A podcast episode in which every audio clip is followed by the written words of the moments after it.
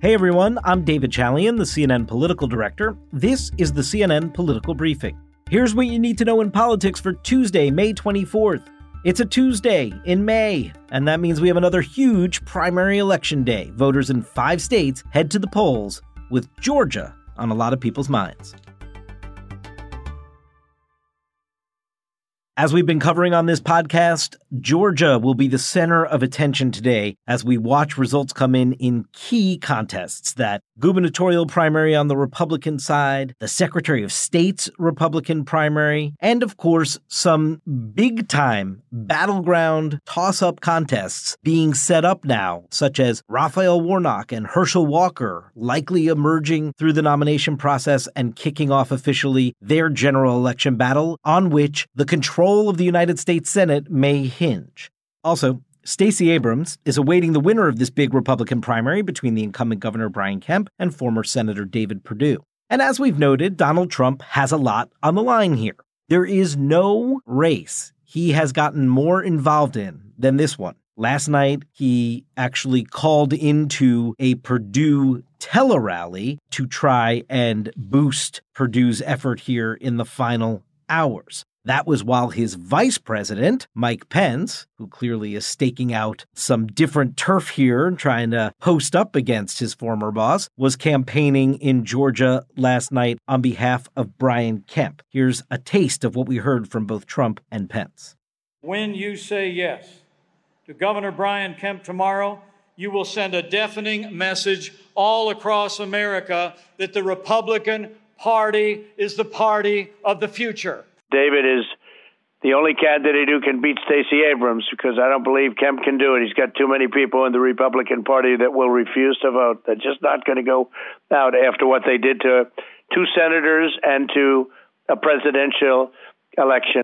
Now, you just heard Donald Trump again float this idea that Republicans won't come out and support Kemp because Kemp did not support Donald Trump's efforts to subvert the election to overturn the legitimate 2020 election in Georgia that Joe Biden won because Brian Kemp would not join Donald Trump in spewing that lie. So, I mean, he didn't go quite as far as he has in the past, suggesting that perhaps Stacey Abrams would be better than Brian Kemp for Georgia if he wins the nomination. But I do think it begs the question how and what is Donald Trump going to do to try to bring the Republican Party together after tonight's primary. If his candidate, David Perdue, comes up short, will Donald Trump just stay silent?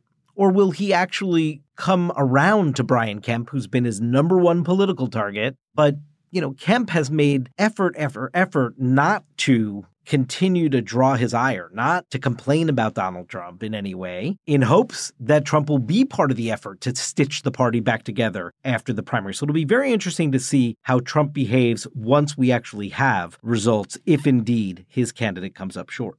As for Trump's attack against Kemp, Kemp, as he did in a debate on Georgia Public Broadcasting earlier this month, has pushback on that because he was the champion of that Senate Bill 202. I was as frustrated as anyone else with the 2020 election results. And I actually did something about it, working with the Georgia General Assembly to address those issues in Senate Bill 202, the Elections Integrity Act. We've outlawed Zuckerberg money. We've tied photo ID to absentee ballots by mail. We've secured drop boxes to make sure that we don't have those problems in the future. This bill garnered a ton of controversy last year because of the voter ID requirements that it imposed, the fact that it made it a crime to approach voters who are in line and try to give them food and water. Democrats were screaming foul on this. A lot of voting rights activists were saying this bill is going to restrict access to the ballot. You'll remember there were corporations getting involved, Major League Baseball pulling the All Star game. So this was a big national conversation around this bill. And in fact, as the bill was making its way through the Georgia legislature, some of the harsher restrictions were actually eased in order to get the bill passed. So what is fascinating is that Kemp, despite the fact that Trump likes to say he doesn't take election integrity seriously because he doesn't join his particular lie about the 2020 election being rigged, Kemp uses this bill that he passed as a calling card. And by the way, what have we seen in early vote, pre election day vote in Georgia? We've seen records be broken. By May 21st, almost 800,000 ballots were cast in early voting. And we saw dramatic increase with both Republican pre election ballots and Democratic pre election ballots when compared to the primary season four years ago in 2018. And by the way, then there was a competitive Democratic primary for governor, unlike now. And yet we still see a bigger pre election turnout. We'll see what happens today on election day. But Stacey Abrams, the likely Democratic nominee for governor, setting up a potential rematch with Kemp, said she does not believe that simply because there is greater pre election day turnout, that there's not still, from her perspective, cause for concern about this election bill. We know that increased turnout has nothing to do with suppression. Suppression is about whether or not you make it difficult for voters to access the ballot. We know that across this state, voters are still facing difficulties.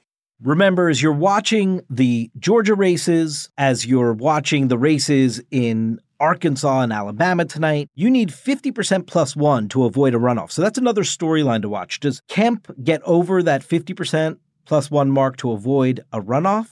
Does the incumbent governor in Alabama, Kay Ivey, the incumbent Republican senator, John Boozman in Arkansas, do they avoid a runoff and get to the 50% plus one mark? Those will be interesting things to watch tonight as well. And before we go, just a quick update on last week's primary in Pennsylvania. Yes, it's still ongoing. Dr. Mehmet Oz, as I am recording this on Tuesday afternoon, is 985 votes ahead of David McCormick in that race. So Oz's lead has now shrunk to below a thousand votes. David McCormick and his campaign have now filed a lawsuit to have the mail ballots that are undated. You're supposed to sign and date your mail ballots. To have undated mail ballots counted. So they're trying to force all of Pennsylvania's 67 counties to count the ballots that were received on time but did not have a date. That litigation is still going through the courts, though those ballots are going to be segregated out per instructions from the Pennsylvania Department of State, the overseer of elections there, segregated out, held in a separate pile, will not be part of the tally that we see in the initial results that are due by 5 p.m. Eastern today